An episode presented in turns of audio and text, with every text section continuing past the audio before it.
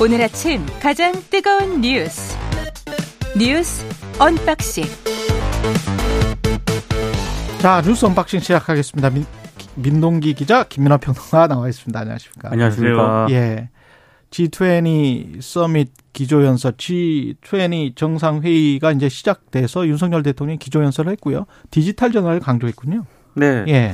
일단 뭐 기조연설 이 B20 같은 경우에는 G20 정상회의와 연계해서 열리는 비즈니스 서밋인데요. 예. 2010년부터 시작이 됐거든요.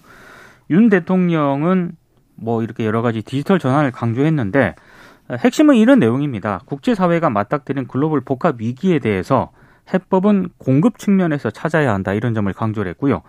정부의 역할 또한 바뀌어야 한다라고 얘기를 했는데 윤 대통령은 민간 주도 시장 중심으로 경제 시스템을 전환해서 어, 경제 체질을 강화함으로써 위기를 극복할 수 있다 이렇게 믿었고 강조해 왔다는 점을 언급을 했고요. 어, 그래서 기업의 투자를 제약하는 규제를 과감히 혁신하고 기업하기 좋은 환경을 조성하기 위해 노력해 왔다 이런 점을 강조를 했습니다. 음. 그러니까 아무래도 어, 대통령 취임 전부터 강조해 왔던 뭐 규제 완화라든가 이런 점을 이제 이번에 가서도 좀 강조한 것으로 보이는데요. 오늘 G20 정상회의에서 식량 에너지 안보와 보건 세션 연설에 나설 예정입니다. 네, 이제 뭐 여러 가지 지적이 있겠습니다만 그리고 디지털 전환도 꼭 필요한 문제겠습니다만 앞으로 이제 G20 정상회의나 이런 데서 주되게 이제 다뤄질 의제 그리고 전 세계 이제 글로벌 경기에 대응하는 어떤 그러한 이제 정부의 입장에서 추가적으로 여러 가지 또 재개하고 논의해야 될 사안들이 있을 것으로 보이는데 이 디지털 대전환 그리고 그것이 이제 공급 공급 측면에서의 어떠한 이제 어 뭐랄까요 대안이다라고 얘기하는 거에 대해서는 조금 연결고리들이 더 필요한 것 같고 좀더 그렇죠. 넓은 시야, 좀 더 넓은 대안이 좀 필요한 것 같아요. 그래서 그런 대안을 앞으로 이제 대통령이 뭐 꼭 국제 무대에서만 밝힐 필요는 없으니까 국내에서라도 여러 가지 대책들을 좀 더 좀 세분화해서 밝히는 그런 일들이 더 있어야겠다는 생각이 듭니다. 조금 이게 뭐랄까 국민들 입장에서는 B20에서 했던 연설 내용이 약간 마음에 확 이제 와닿거나 뭐 그런 건 아닌데 여러분 이, 이 부분은 좀 아쉬움이 좀 남는 것 같습니다. 예. 그 그리고 대통령 전용기 안에서 특정 언론사 기자들만 이제 따로 만났다 이런 보도가 있는데 이게 무슨 말이죠? 그러니까 지난 13일인데요. 그 특정 언론사의 동행 취재 기자 두 명을 대통령 전용기 안에 전용 공간, 대통령 전용 공간 있지 않습니까? 예. 이 공간으로 따로 불러 만났다는 그런 내용입니다.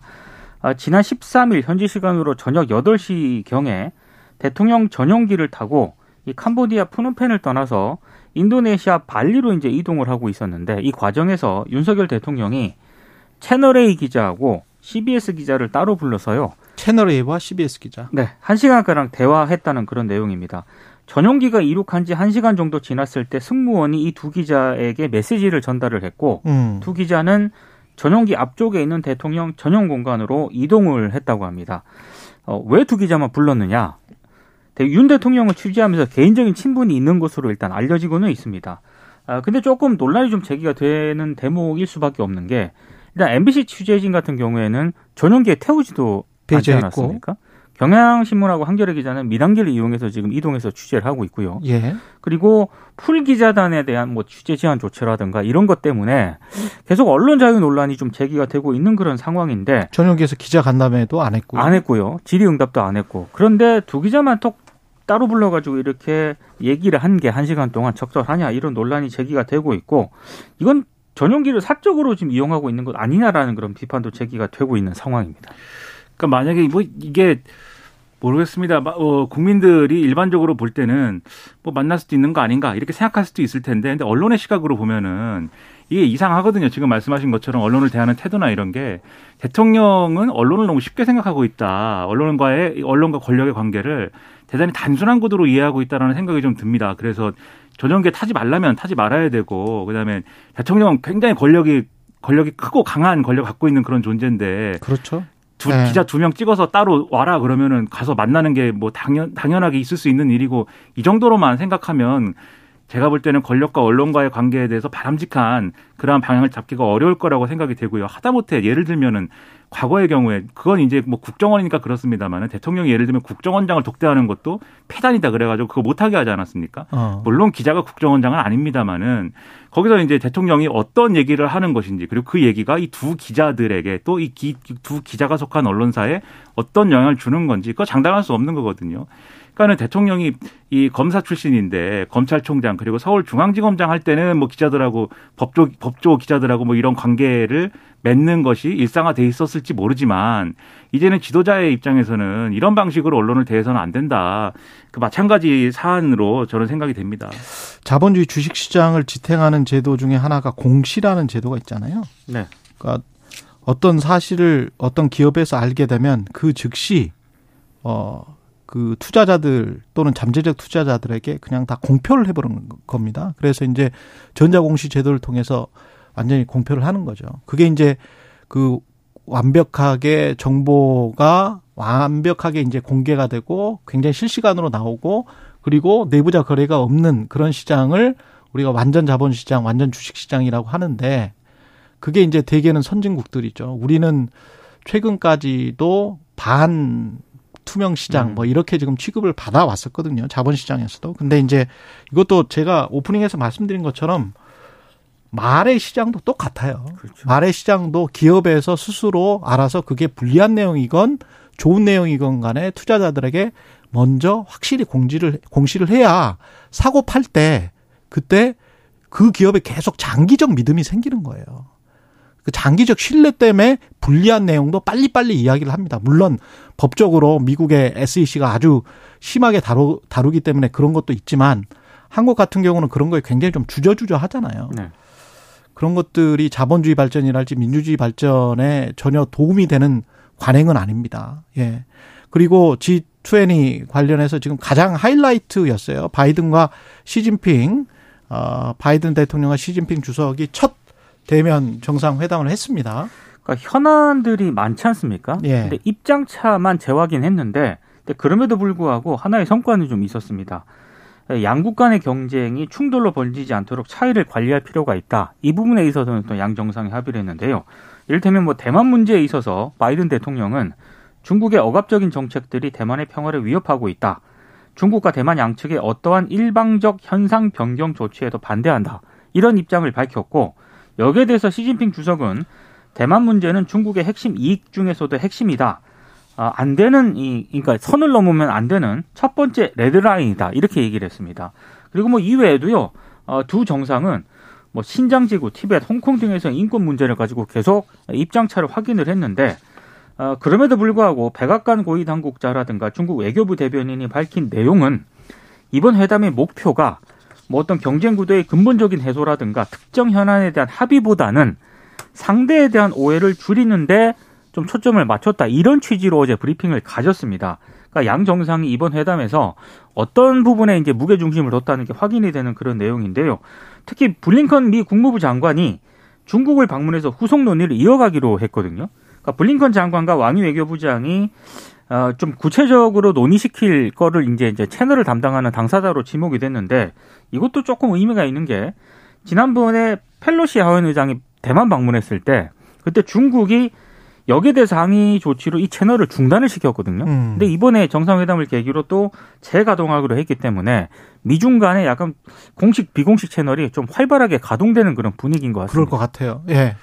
이게 분명한 것은 미중 정상이 우리는 싸우면 안 된다. 싸우지 말자는 것에는 합의했습니다. 그렇죠. 근데 이제 서로 싸우고 있는 의제들 있지 않습니까? 예. 많죠. 왜 내 도시락을 탐내느냐? 내 교과서가 내 건데 여기 금 왜 넘어왔냐? 뭐 이런 거 있지 않습니까? 예. 그런 거에 대해서는 지금 뭐 하나도 양보를 하거나 뭐 이 문제는 다음에 얘기하자라거나 그런 게 없었어요. 어제 음. 세 3시간 동안 하고 싶은 얘기 다 해봐. 이런 분위기에서 양쪽이 쭉 얘기를 한 거거든요. 그래서 거의 이제 일방적으로 얘기한 느낌이 듭니다. 구체적인 어떤 내용을 백악관이 밝히고 중국 정부가 밝힌 내용들을 쭉 보면은 예를 들면은 대만 문제에 중국이 언급을 했지만 거기에 대해서 미국이 뭐라고 한 게 없고요. 그리고 또 미국이 북핵 문제에 대해서 중국도 책임이 있다라고 얘기했는데 거기에 대해서 중국이 뭐라고 답했다는 것도 없고 음. 인권 문제 제기했는데 그것도 중국이 뭐 답이 없고 우크라이나도 마찬가지고. 그렇습니다 예. 그렇기 때문에 이제 평행선을 그그 달리고 있는 상황 자체는 맞는데 어쨌든 싸우지 않기로 하지 않았느냐 여기에서 그렇죠. 이제 지금 이제 안도감을 조금 얻고 있는 거거든요. 그리고 내년 초에 또 국무부 장관이 베이징으로 간다고 하니까요. 그렇습니다. 미국 국무부 장관이. 그렇죠. 근데- 좀 좋은 사연이라고 봅니다. 그렇죠. 예. 근데 저는 뭐 비관론을 굳이 얘기하고 싶진 않지만 현실적으로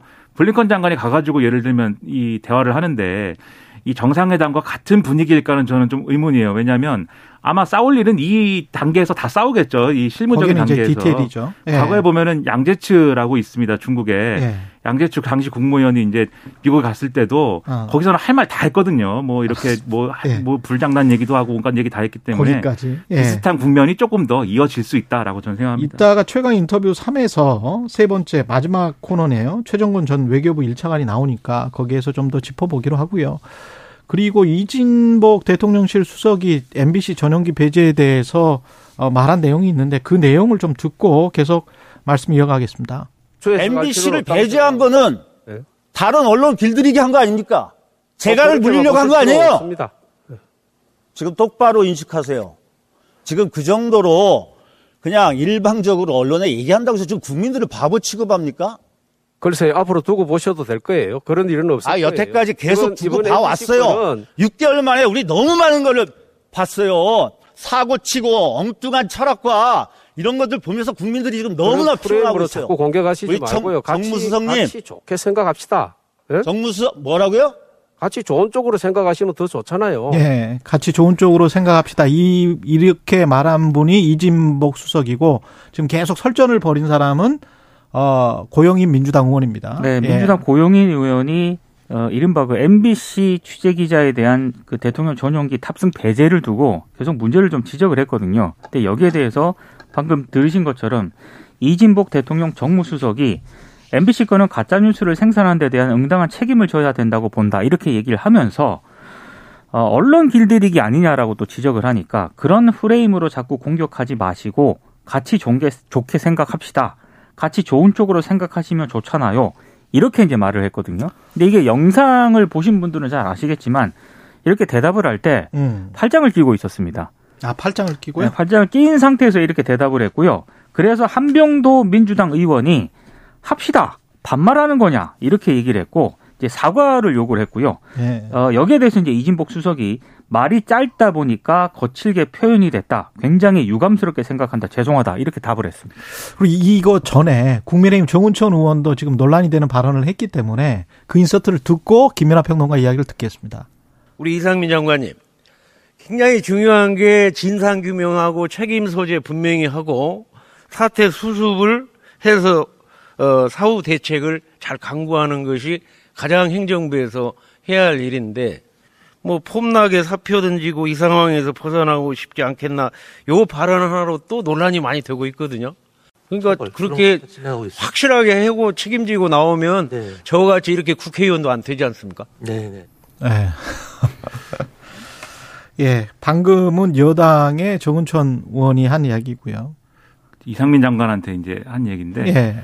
이진복 정무석의 답은 뭐 제가 느끼기에는 어 부적절한 답을 한 건데 약간 슬픔도 느껴지는 것 같습니다. 어, 왜냐하면은 이 사안을 MBC 전용기 탑승 배제한 것을 좋게 음. 보자고 그러는데 뭐 어떻게 좋게 봅니까? 뭘 어, 좋은 쪽으로 해석하는 게 어떤 해석입니까? 좋은 쪽으로 해석이 아- 해석을 할 수가 예. 없거든요. 예. 정무석이 이렇게 답을 하고 있는 건 매우 이제 불성실하고 별로 성의가 없는 답을 하는 건데 본인도 별로 할 말이 없어서 그렇게 그렇죠, 말하는 거 그렇죠. 아닐까요? 그렇죠. 예. 본인도 사실은 뭘 얘기할 수가 없는 거겠죠, 음. 아마도.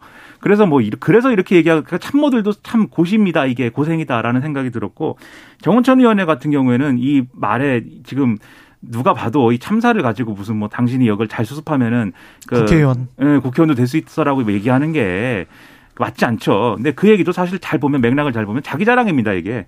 그 정은천 의원이 이제 과거에 이명박 정권 당시에 농축산 농축산식품 장관을 그렇죠. 했잖아요. 예. 그때 이제 뭐 광우병 사태 이런 것이 있었는데 그거를 자신이 잘 수습을 했고 그러고 나니까 이제 국회의원 되지 않느냐 논란 만들지 말고 뭐 이런 얘기를 한 거거든요. 그렇죠. 논란 만들지 말고 잘 수습해라. 근데 거기서 굳이 왜 그런 얘기를 합니까? 참사를 어떻게 잘 수습할 것인지 책임을 어떻게 질 것인지를 엄중하게 물어야 되는 자리에서 그러니까 관심이 다들 딴 데가 있는 거 아닌가라는 생각이 듭니다. 잘 수습한 게 맞는지 그건 팩트 체크가 그렇죠. 필요한 것 같습니다. 당시 과연 잘 수습했는가. 예. 이 부분에 대해서는 좀 팩트 체크가 필요한 것 같습니다. 예. 애고의 장이 되고 있군요. 애고 경, 경연의 장. 예. 국민들을 위하는 국회가 됐으면 됐겠, 좋겠고요. 소방공무원 노조가 이상민 행안부 장관을 지금 경, 경찰에 고발을 했어요. 그러니까 지금 직무유기하고요. 예. 업무상 과실치상 혐의로 이제 경찰에 고발을 했는데 아, 소방공무원 노조의 입장은 이렇습니다. 그러니까 이상민 행안부 장관이 국민의 안전을 관장하는 주무부처 장관이잖아요.